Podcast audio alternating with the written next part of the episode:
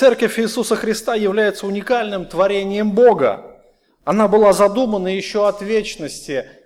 А вся Троица, она пришла а, к такому плану, чтобы его осуществить, чтобы создать вот это уникальное Божье творение. И Господь вот именно в это время, которое сейчас мы с вами будем говорить, именно в Евангелии, когда э, старейшины народа отвергли его, когда народ отверг, он начал служение по созиданию церкви. И до этого он ничего не говорил, э, до этого он ничего не провозглашал, никакие даже намеки не давал о том, что он собирается делать. И теперь э, его поведение, э, оно было непонятно даже его ученикам. Его поступки были нелогичны, и его проповеди до конца неясные. То, что он говорит теперь, эта истина, она будет закрыта тем, кому не дано, тем, кто его отверг. И я напомню, что в жизни Иисуса Христа настал вот этот перелом в служении, когда назвали его слугой дьявола. То есть для всех старейшин Израиля, для всего народа было явно, явное доказательство того, что он является Мессией, он является царем Израиля, но они не захотели это признать. И они его обвинили в служении дьяволу. Он изгоняет бесов силой Вильзевула, князя Бесовского. И тогда Иисус Христос, Он а, отвернулся от народа, и в Его жизни началась новая фаза служения, служение по созиданию церкви. И для учеников вот этот момент – это а, час великого откровения. То есть в этот момент Иисус Христос впервые говорит о церкви. И для них это откровение было новым. До этого никогда в истории Бог не говорил о церкви. То есть если вы откроете Ветхий Завет, то вы там не найдете даже намека о церкви. Вот это очень важная истина, потому что а, некоторые толкователи пытаются а, ветхозаветные какие-то откровения а, показать, что это пророчество о церкви было. Там ничего не было этого.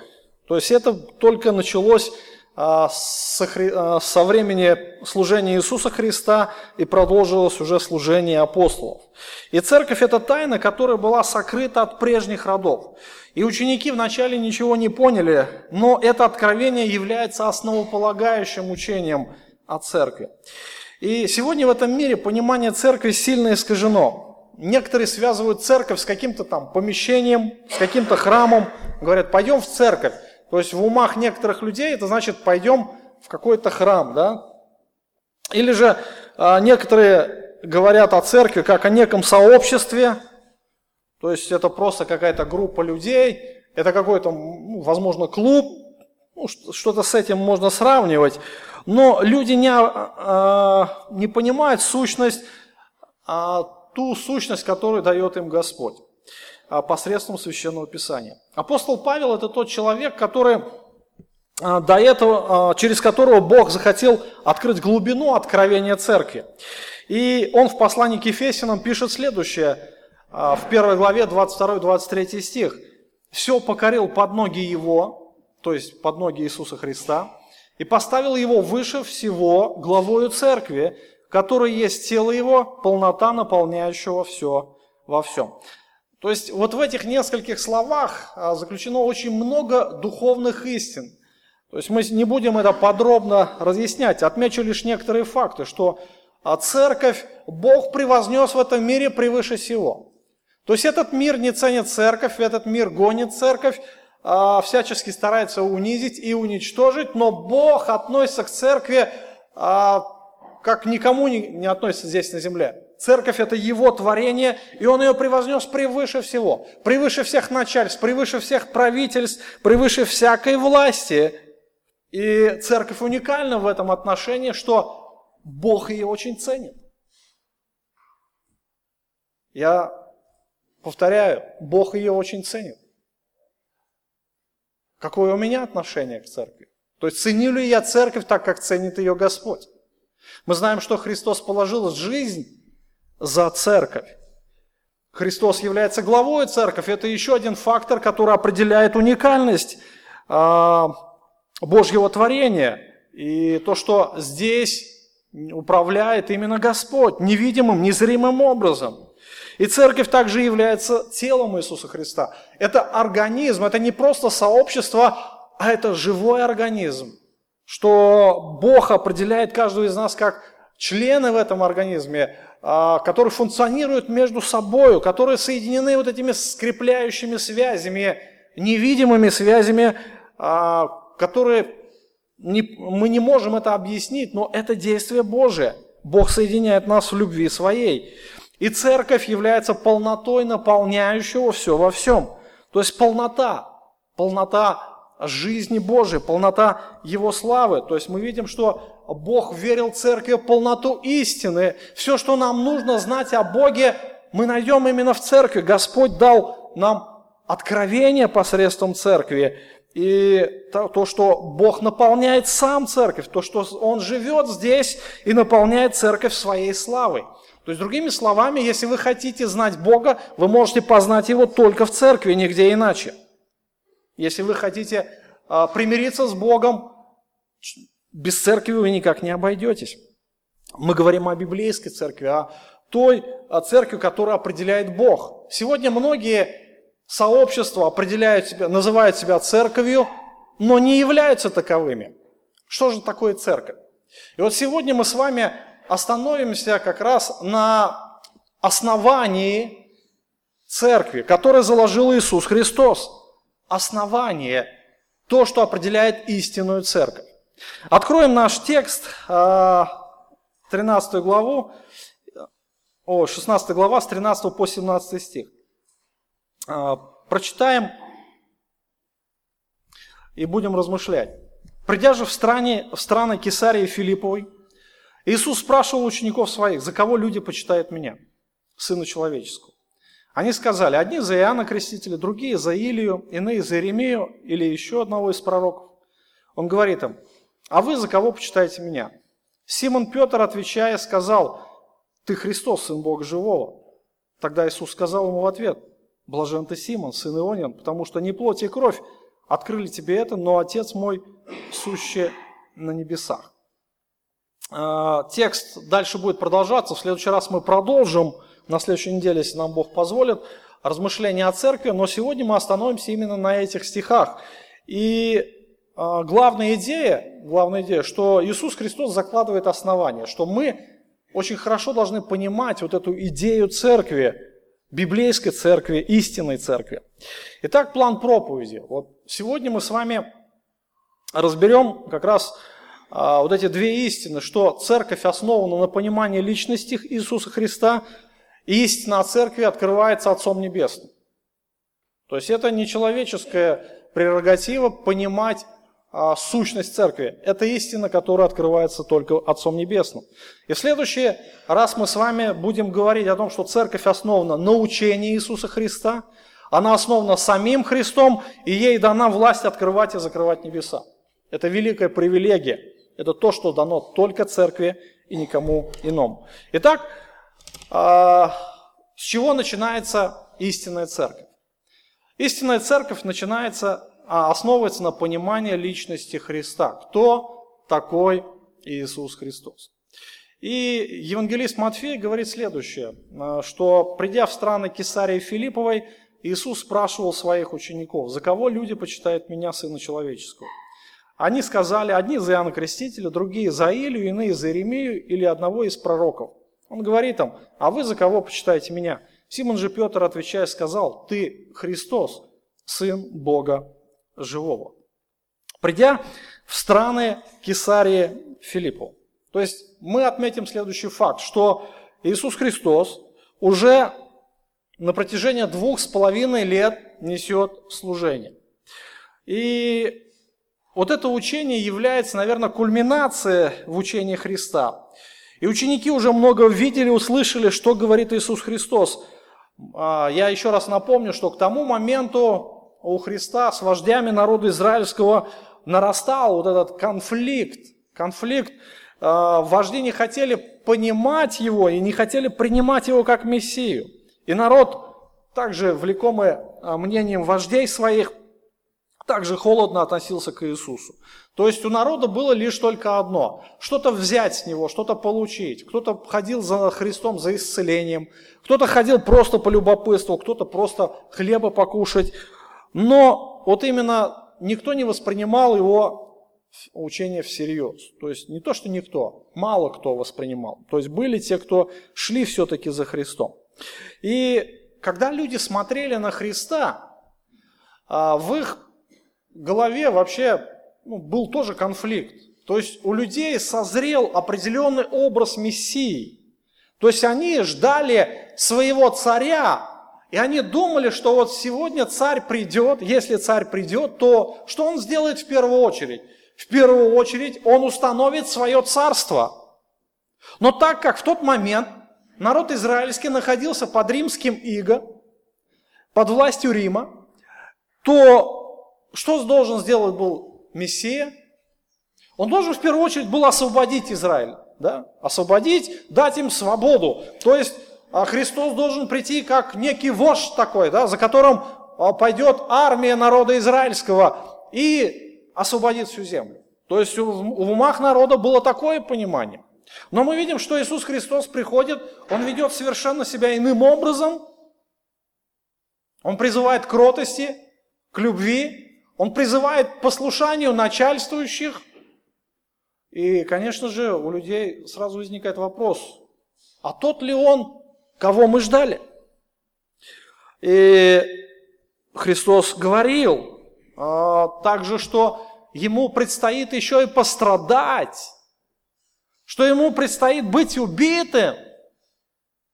И, конечно же, люди тоже слышали в том числе и ученики, они, конечно же, притыкались, а все эти а, заявления Иисуса Христа, что ему предстояло сделать. Но, тем не менее, в учениках все-таки горел тот огонь. Огонь живой веры, что именно Иисус является именно тем Мессией, кого они ждали. Именно Он является царем. Хотя они не понимали много, но все-таки в них была вера. Живая вера. Хоть она, может быть, и не такая уже была великая, огромная, но эта вера была. И настал тот момент, когда в жизни учеников им нужно было открыть истину, которая бы заложила в их сознание, вот то, дала то основание, от которого бы они должны были отталкиваться в дальнейшей жизни и строить свою жизнь именно на этом основании. Придя в страны Кесарии Филипповой, мы помним, а, до этого что происходило, да? Иисус Христос отправился в языческие страны, Десятиградия, а, он там проповедовал Слово, он там совершал чудеса, накормил 4 тысячи человек, помним, да, вот всю эту историю. А, когда он только вернулся в пределы Магдалинские, именно в Галилею, его тут же встретили вожди, и он тут же с ними пошел на конфликт. Он обличил их, он назвал их лицемерами и ушел. Он не стал с ними даже разговаривать. Ученики пошли за Христом. И, конечно же, они где-то огорчились внутри, что а, из-за понимания того, что впереди грядут еще большие конфликты. И чем это закончится, они не знали. Они мучились в сомнениях. Они прошли довольное расстояние. Кесария Филиппова находилась в 40 километрах к северо-востоку от Галилейского моря. А, Кесария Филиппова, она а, находилась, знаете, а, если вы знаете географию, недалеко от города Дан. То есть это были северные границы Израиля. Именно в Дане когда-то после Соломона был установлен один из идолов, Дании и Версавии, помните, да, вот это вот э, ветхозаветные истории. И фактически Дан это был центр идолопоклонства, то есть он был далеко от центра Израиля, а, и там было очень много влияния, такого негативного влияния. Иисус э, с учениками, они а, ушли в это место, опять же, а, по причине, наверное, того, что Христос уже обходил вот эти иудейские территории, он больше совершал вот эти похождения к язычникам, для того, чтобы проповедовать, проповедовать Евангелие. И вот именно в этом месте Иисус задает этот вопрос, вопрос он стал как бы неожиданным, неожиданным для учеников, но с другой стороны, этот вопрос послужил дальнейшему а, заложению вот этого основания учения о церкви. И ответ на этот вопрос имеет очень важное значение не только для учеников, но и для каждого человека. А, каждому человеку, каждому абсолютно, предстоит ответить на этот вопрос, кто такой Иисус Христос. И от ответа на этот вопрос будет зависеть вся жизнь человека. Не только здесь земная жизнь, но и вечная жизнь. Вы понимаете? Очень важный, самый важный вопрос, кто такой Иисус Христос. И если вы не найдете на него правильного ответа, то вы самый несчастный человек. Но если вы все-таки будете понимать и примете это к сведению, да, примете это верой, то вы будете самым счастливым человеком. Почему так говорит Священное Писание? Сегодня мы об этом будем говорить. И они сказали, мы читаем 14 стих, там было очень много вариантов ответов. Одни за Иоанна Крестителя, другие за Илию, иные за Иеремею или одного из пророков. Он говорит им, а вы за кого почитаете меня? Посмотрите, а, когда Иисус нес служение, то все понимали, это необычный человек, не все могут исцелять, не все могут творить чудеса, и явно, что он от Бога. Но поня... понятно, что от Бога, но в каком качестве Бог послал его? А, люди терзались в догадках. Возможно, это кто-то из пророков. То есть в Ветхом Завете мы видим, немало было личностей, которые а, творили чудеса, которые были очень яркими, такими дерзновенными, проповедовали очень так вот, знаете, здраво, живо, обличали народ, как Иисус Христос. И в первую очередь они думали, наверное, это Иоанн Креститель. Кто такой Иоанн Креститель? Мы помним, что Иоанн Креститель – это предтеча Иисуса Христа, то есть это тот, кто должен был подготовить народ к пришествию Спасителя. Он проповедовал истину очень жарко, дерзновенно, а, так вот, ярко, глубоко. А он не смотрел на лица. Вы знаете, что Иоанн Креститель не совершал никаких чудес, он был только проповедником, провозгласившим пришествие царя на землю. И многие иудеи думали, что вот то, что делает Иисус, наверное, мог делать только Иоанн. Потому что Иоанн был их современник. Больше, наверное, всего встревожился, перепугался. Это Ирод, который обезглавил Иоанна. Мы э, знаем эту историю. Э, и он думал, что Иоанн воскрес из мертвых. То, что Иисус Христос, это как раз э, Иоанн Креститель. А другие думали, что это воскресший Илия. Почему Илия? То есть Илия совершал служение в народе израильском, именно в Северном царстве, и Бог через Илию обличал народ в поклонстве, и Бог совершил очень много чудес. То есть Илия был а, таким, знаете, чудесным пророком. Бог через него очень обильно действовал. А, чудеса а, в Библии мы видим встречались нечасто, именно время чудес.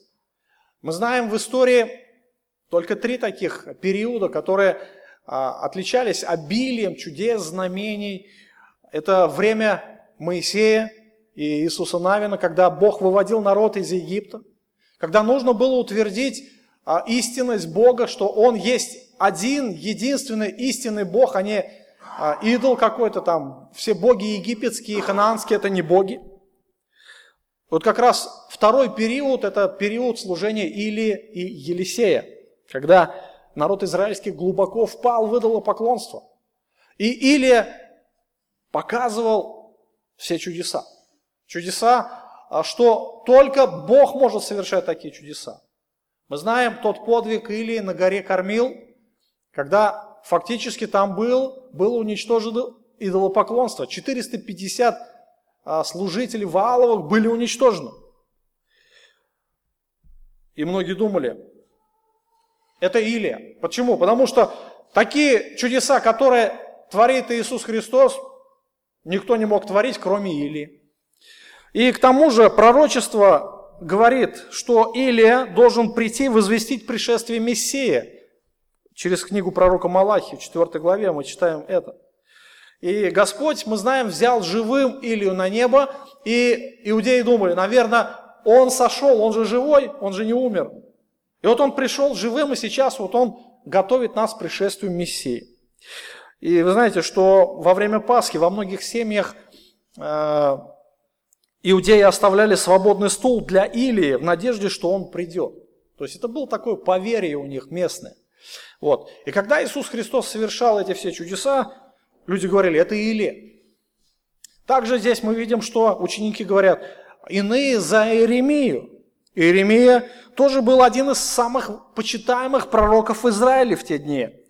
А, в апокрифической литературе мы знаем, что Иеремия а, спрятал ковчег Божий на горе Нева, где умер Моисей, чтобы язычники не осквернили его. И многие верят в это до сих пор. И иудеи верят, что ковчег а, существует до сего дня, а возможно уже и найден. И многие верили, что перед пришествием Мессии Иеремия вернется и установит ковчег в надлежащем месте в храме. То есть храм на тот момент был без ковчега, мы знаем это, история нам говорит об этом. И все эти пророки должны были возвестить пришествие Мессии, но никто не предполагал, что Иисус и есть Мессия. Он и есть царь Израиля. Многие люди видели в нем одного из пророков – и, конечно же, ученики наверняка тоже задавали вопрос, кто это? Кто это такой? Помните, когда Иисус усмирил бурю? Ученики спросили сами себя, да, друг друга, кто это? Что и море, и ветер ему повинуется. Кто такой этот человек? Кто он такой? И вы знаете, что когда человек задает этот вопрос или человеку задает этот вопрос, то обычно люди не утруждают себя тем, чтобы прийти для себя к ясному определению, кем является Иисус Христос.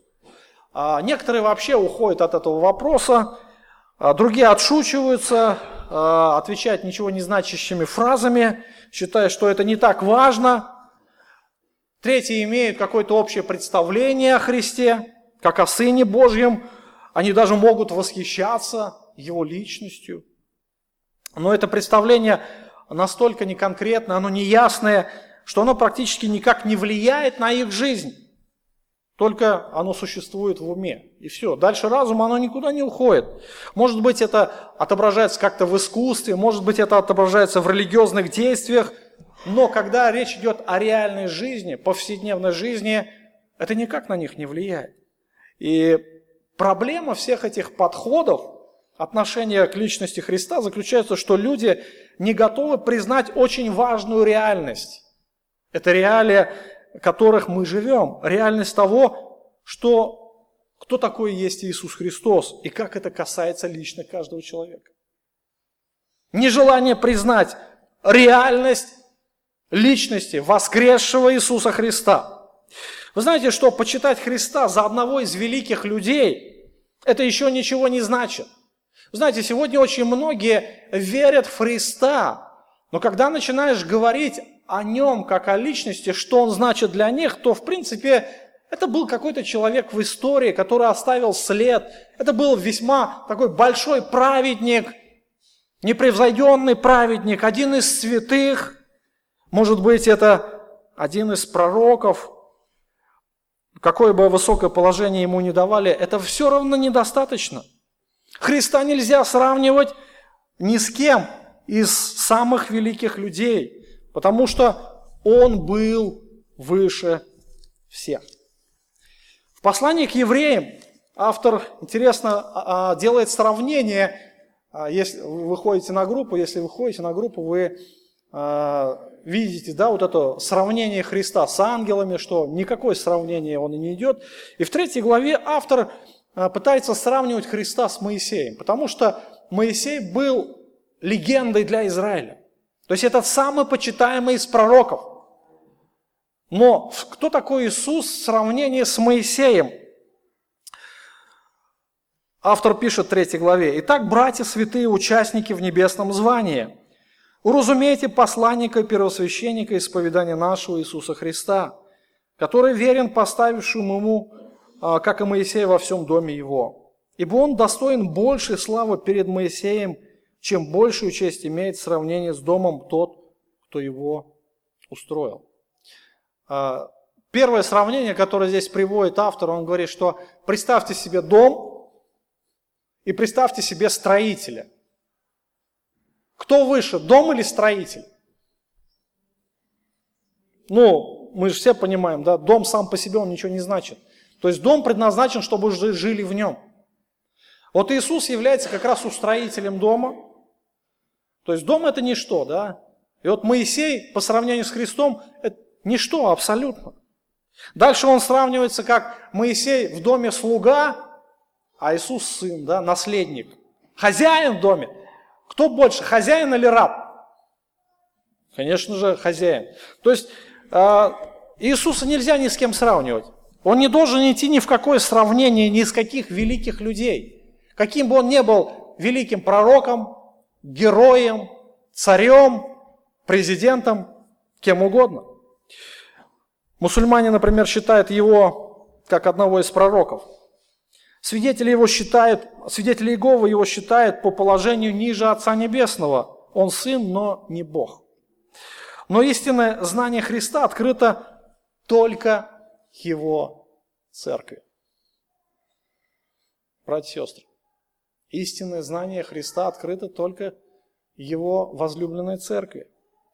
И несмотря на мнение в народе, ученики должны были иметь я, ясное представление о нем, правильное представление причем. И следующий вопрос Христа был логичным. То есть после того, как он спросил, за кого люди почитают меня, то есть он услышал множество мнений, то есть каждый, наверное, иудей, каждый, кто соприкасался с Христом, наверное, пытался ответить на вопрос, кто он такой – вот представьте, если бы Иисус сегодня пришел сюда к нам, наверное, каждый бы из здесь сидящих и там на улице, кто ходит, все бы спрашивали, кто такой он? Что это за личность такая? Слово сказал, погода изменилась. Слово сказал, бесов изгнал. Слово сказал, дерево засохло. Проповедь его была такой очень, э, очень живой и понятный. Вопрос Христа был весьма логичным, и ученики были уже с ним долгое время. Они должны были понять, кто он такой. Они много видели. То есть они были непосредственно в близости от Христа. Они много слышали, и они много спрашивали. У них была такая привилегия подойти к Христу и спросить, Господи, мы не понимаем многих, много из того, что ты говоришь. Иисус, садитесь, я вам буду объяснять. И все по полочкам им раскладывает. Конечно же, они все это понимали, и Петр встал и сказал, ты Христос, Сын Бога живого. Это была ключевая истина, которой должны были утвердиться ученики. И это исповедание было начальным этапом. Впоследствии вот эта истина, она всего лишь утверждалась в них, она укоренялась, она заполняла всю их внутреннюю сущность, всю их жизнь, что Христос – это Сын Бога Живого. И если спросить вас, что значит быть истинным христианином, то самое простое исповедание, которое он может сделать, это будет отличаться от всех неверующих людей, что Христос есть Господь. То есть что значит Сын Бог живого? То есть это сам Бог, это сам Господь. А, кто-то говорит, что он великий учитель. А, кто-то дает ему высокую оценку, кто-то говорит, что он один из величайших пророков, но как бы ни думали высоко о нем люди, этого недостаточно. Он есть выше всех, Он есть Господь, Он Христос, Он Царь, Он Сын Бога Живого, Он единственное возможное исповедание. Других нет. Никакое другое исповедание для Бога неприемлемо. Посмотрите, центральная истина, что Христа нельзя сравнивать ни с кем из великих, потому что Он выше всех. То есть наше мнение о Христе – это первый шаг к нашему спасению. Это первый шаг к пониманию а, и нашему исповеданию. Смотрите, апостол Павел говорит, что никто не может положить другого основания, кроме положенного, которое есть Иисус Христос. То есть в основании церкви лежит вот эта истина, что Он а, Господь, Он Царь, и все им стоит. Любое неверное понимание Христа ставит человека вне церкви. То есть, если вы неправильно понимаете учение о личности Христа, значит, вы не сможете быть спасенным человеком. Понимаете, да, важность этой истины? То есть, а, любое неправильное понимание Христа ставит человека вне спасения, ставит его вне церкви, а любая церковь, которая не имеет истинного исповедания, которая не исповедует вот того Христа, которого э, отображен в Писании, эта церковь не является церковью вообще. Как бы она себя ни называла. Церковь Христа, православная церковь, жизнь во Христе. Массу-массу мы можем привести тысячи названий, как бы себя ни называли. Но если нет истинного исповедания, библейского исповедания, значит, эта церковь не является церковью, потому что только основополагающая истина о Христе закладывает правильное основание для церкви.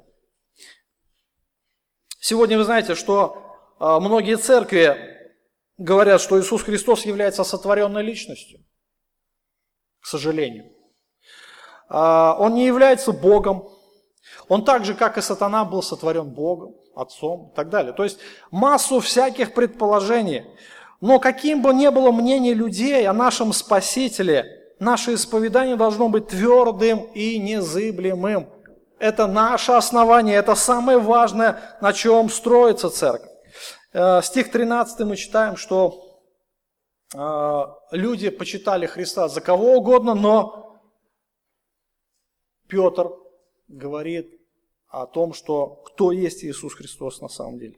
Церковь это не просто группа людей, то есть это не просто сообщество по интересам, которое собирается, чтобы поговорить о чем-либо, каких-то общих проблемах, что их будет мотивировать, а, что им интересно. И это не группа людей, которые ищут освобождение от своих греховных наклонностей, привычек. И это не группа людей, которые любят духовные традиции, какие-то пения, например, какие-то обряды. Это не группа, которая любит одухотворенную музыку. Это совсем не то. Церковь – это собрание людей, которое делает это великое исповедание. Все остальное оно может включать, но оно основано на этом исповедании. Это основа, это то, от чего все отталкивается, это то, с чего все начинается. Если в основании заложен не Господь Иисус Христос, все остальное это мишура, это мусор, который нужно выбросить на помойку. Это самое главное то, о чем мы должны говорить. Это исповедание сердцевина истинной церкви. Это церковь собрания людей. Я повторяю, церковь собрания людей, где, а, которая делает это великое исповедание. Итак, а, церковь, истинная церковь, она а, основана на понимании личности Иисуса Христа. Следующее, о чем говорит нам евангелист, ответ Иисуса Христа на исповедание Петра. Тогда Иисус сказал ему в ответ, «Блажен ты, Симон, сын Ионь, потому что не плоть и кровь открыли тебе это, но Отец мой, сущий на небесах». И далее он говорит, «Ты, Петр, на этом камне я создам церковь, и врата ада не одолеют ее. Об этом мы будем говорить в следующий раз. Но смотрите на этот текст, а, тоже очень важная истина, которая открывается здесь Иисусом Христом, что церковь, учение о церкви, истина о церкви, она открывается не плотью и кровью, не человеческим пониманием, но именно Отцом Небесным. Отец Небесный является источником вот этого великого откровения Иисуса Христа. И исповедание Петра стало возможным благодаря тому, что Отец ему это открыл. Исповедание Петра – это а, ответ божественного откровения. Это не стало благодаря тому, что вот Петр был самым таким искренним, знаете, вот мы видим Петра, он такой, знаете, жгучий такой, знаете, э, ревностный, горячий. Он везде выделяется, он везде пытается там как-то показать свою ревность. Вот у я, мол, какой, да? А, нет, не в этом причина. Не обязательно, что Петр был ревностным. Или он был умнее других. Что, он был умнее первосвященников, что ли? Обычный рыбак. Как у нас сегодня говорят, деревенщина. Вышел, говорят, из тайги, или, как говорят, с гор спустился, да? Цивилизации не знает. И вот у, у Петра что, мозги были самые такие, знаете, продвинутые, мудрые? Или он был самым таким э, отважным человеком? То есть, если мы посмотрим на ту группу учеников, которая окружала Иисуса Христа, то мы с вами увидим, что там нет людей книжных, там нет великих, там нет таких грамотных, религиозных. Нет ничего, нет ничего абсолютно, чтобы выделяло этих людей из общей такой толпы. Конечно, там фарисеи выделялись, священники выделялись, книжники выделялись, те же садукеи выделялись, но у учеников ничего такого не было выдающегося, чтобы могло их так привлечь к Богу. Ну, Господь смотрит, говорит, о, самый ревностный, наверное, я ему открою. Апостол Павел, мы помним, кем он был. Он говорит, ну я так утрирую, я был чемпионом среди вас всех в своей ревности. Кто меня мог превзойти в моей ревности, служению религии? Никого. Тем не менее, я был погибшим. И мы понимаем, что никто из людей не может сделать такого исповедания, как только через Божье откровение. То есть эта истина открывается только самим Богом. Посмотрите на а, слова апостола Павла, 1 Коринфянам, 2 глава, 14 стих. Душевный человек не принимает того, что от Духа Божия, потому что он почитает это безумием и не может разуметь, потому что об этом надо судить духовно. И 12 глава, 3 стих – Потому сказываю вам, что никто, говорящий Духом Божьим, не произнесет анафемы на Иисуса, никто не может назвать Иисуса Господом, как только Духом Святым. Никто.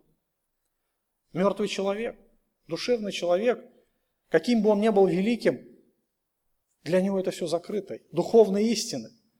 Он все это, то, что отдается от Господа, он почитает это за безумие.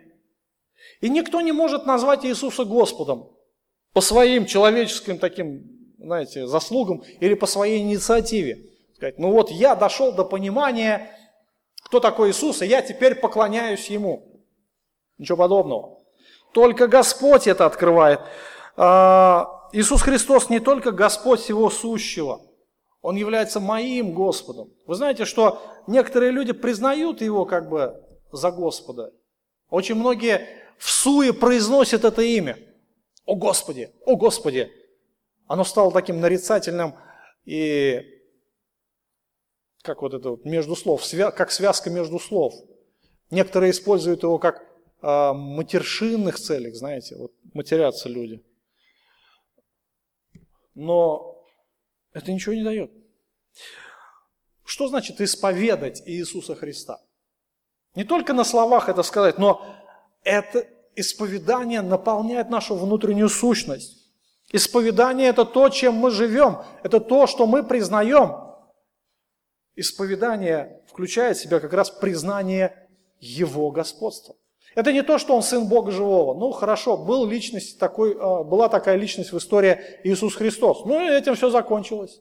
Нет, Он воскрес, Он жив, и Он мой Господь.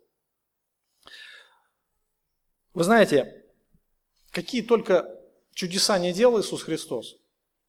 Вот всех этих чудес, это было недостаточно для того, чтобы вразумить человека, что Иисус это именно Мессия. Мы помним ту историю, а, которых, которая описывает Священное Писание. Мы помним те слова, которые а, говорят о величии и славе Иисуса Христа. Посмотрите, а, исповедание Христа – это значит понимать, кто такой Иисус Христос. Послание к евреям в первых стихах автор заявляет следующее. «Бог, многократно и многообразно говоривший издревле отцам в пророках, в последние дни эти говорил нам в Сыне, которого поставил наследником всего, через которого века сотворил, этот, будучи сиянием славы и образ ипостаси его, держа все словом силы своей, совершив собой очищение грехов наших, восел одесную престола величия на высоте». Вот кто Иисус Христос. Вот здесь очень мощное делается заявление, что Он наследник всего. Он является Творцом всего, сущего, видимого и невидимого. Он века сотворил, Он Творец неба и земли. Он отображение славы Божьей, образ ипостаси. Он держит все словом силы своей. Все находится под его контролем, все находится под его властью. Не только весь мир, но и моя личная жизнь. Я зависим от него. Он мой спаситель. Он совершил очищение моих грехов, и Он теперь мой первосвященник, Он восседает на высоте. Вот кто такой Иисус Христос. А, апостол Павел вторит ему, то есть который есть образ Бога невидимого. То есть Иисус Христос а, буквально не рожденный, а первородный прежде вся, а, всей твари. Ибо им все создано. Что на небесах, что на земле, видимое, невидимое – престол или господство или начальство власти. Посмотрите, очень важно. Все им. И для кого? Все для него создано. Люди. Для кого сотворены люди? Для него сотворены. Вы для кого сотворены? Мы Ему принадлежим, мы сотворены для Него, и мы должны нести Его славу. Он есть прежде всего, и все им стоит. Вот она, где великое исповедание, вот она, где настоящая вера, вот она, где настоящая жизнь. Это мой Господь. Я верю именно в этого Господа. Не просто это какой-то пророк, или какой-то праведник, или какой-то еще из великих людей. Нет. Это Господь, это Бог, в которого я верю. Но, несмотря на все чудеса, на все исцеления, Несмотря на все это, Израиль не верил в Христа. У меня вопрос, почему?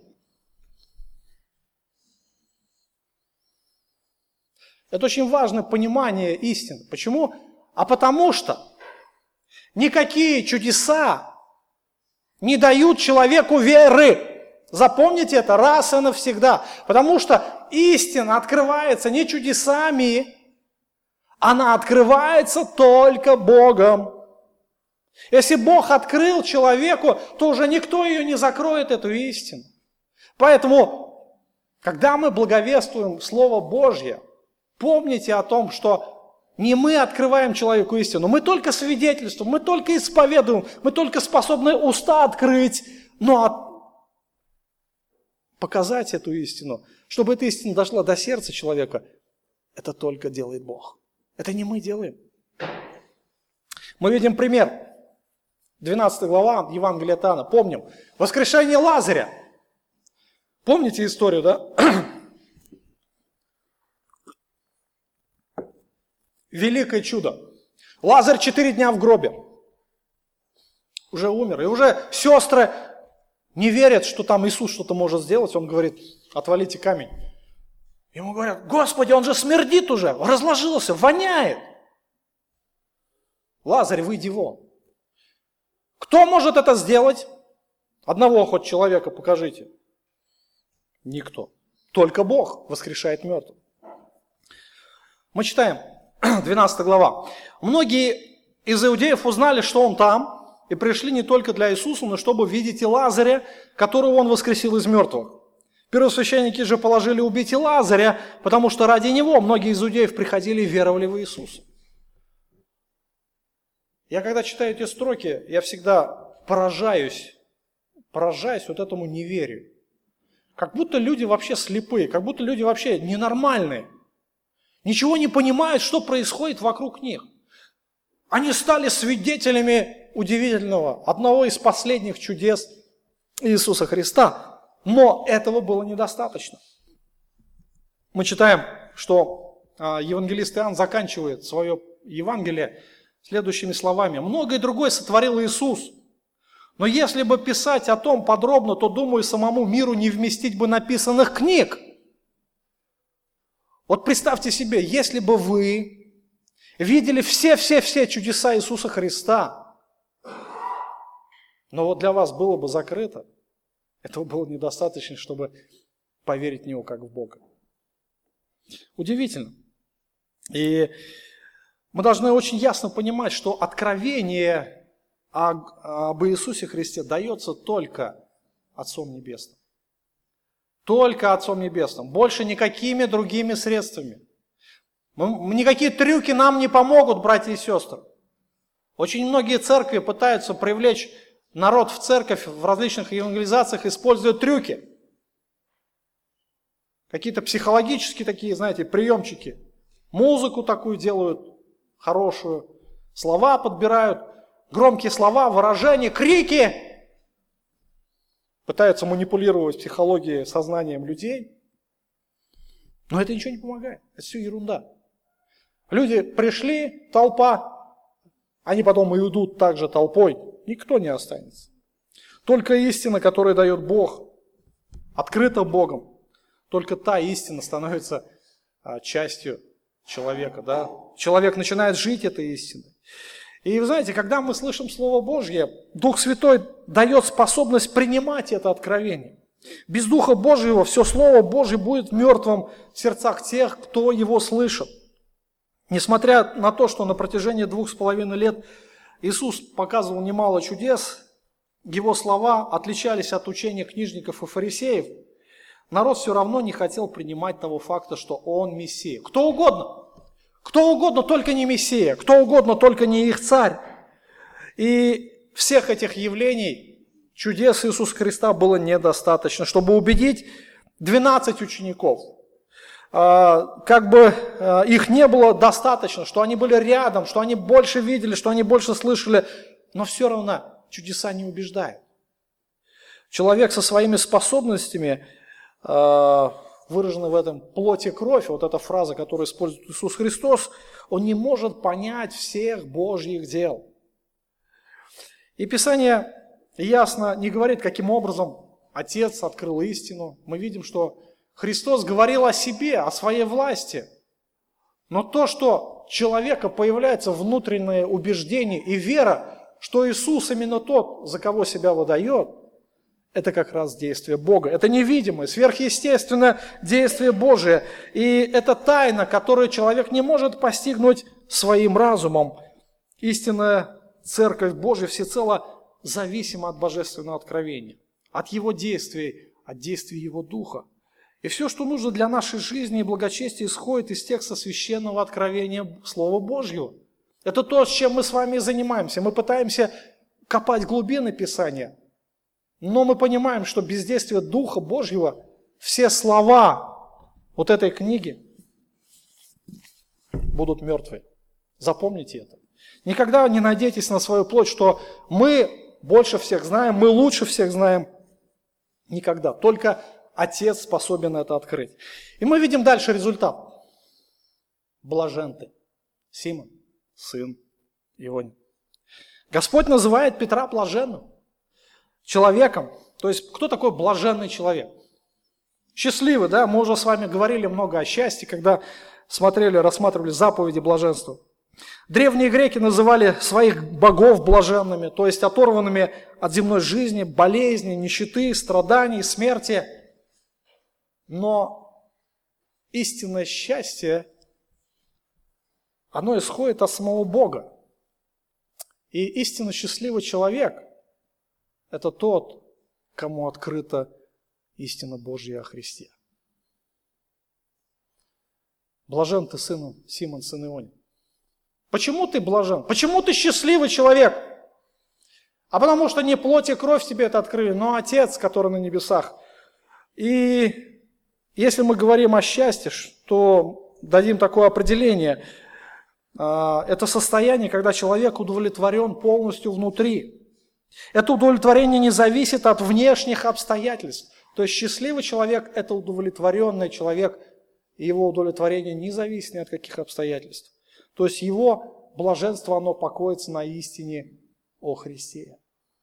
Если мы знаем, кто такой Христос, если мы знаем Его дело, которое Он совершил по искуплению моих грехов, то я самый счастливый человек.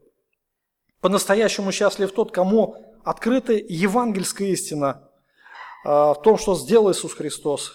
Потому что эта истина, она дает вот этот блаженный мир с Богом. Она дает а, великую надежду на вечную жизнь, то, что никто из людей дать не может. Сегодня политики очень много обещают народу. Но что значит их обещание? Для многих это пустой звук. Это всего лишь обещание, но только Сын Божий способен дать нам великую надежду и счастье. Итак, а, давайте мы посмотрим а, опять же, на этот текст и сделаем несколько практических выводов. Итак, наше спасение начинается а, с понимания великого откровения о личности Иисуса Христа. Кто такой Иисус Христос? И основание церкви как раз основано на этом исповедании. В следующий раз мы будем подробно об этом говорить, о том, что говорит Иисус Христос а, о церкви. Да? На этом камне я создам церковь, на этой скале. И если церковь не исповедует Христа, то она не является церковью. Мы об этом говорили, да, как бы она себя ни называла. А, опять же, важная истина, которую мы должны уяснить для себя, что откровение о Христе дается только Отцом, а тем, кому Он хочет открыть. Не в нашей власти навязать человеку веру во Христа. Мы можем все, а, привести все доказательства, быть убедительными быть очень такими живыми, яркими, красноречивыми, но это ничего не поможет. Наша ответственность только исповедовать. Только исповедовать. Жить и говорить о Христе. Разъяснять истину о Христе. И последнее. Мы знаем, что этот мир весьма несчастен. Мы видим вокруг себя миллионы несчастных людей. Миллионы, миллиарды, я бы сказал. А что мы можем дать этим людям? Как мы можем сделать человека счастливым? Дать им денег? Это не сделает их счастливыми. Дать им мир в стране? Это тоже не сделает их счастливыми. Ничего мы не можем им дать, кроме одного, кроме Евангелия. Принесите эту весть людям. Если вы видите, они как страдают, семьи страдают, а люди погрязают в грехах своих, порабощены своими похотями, они страдают. Принесите им весть о Христе.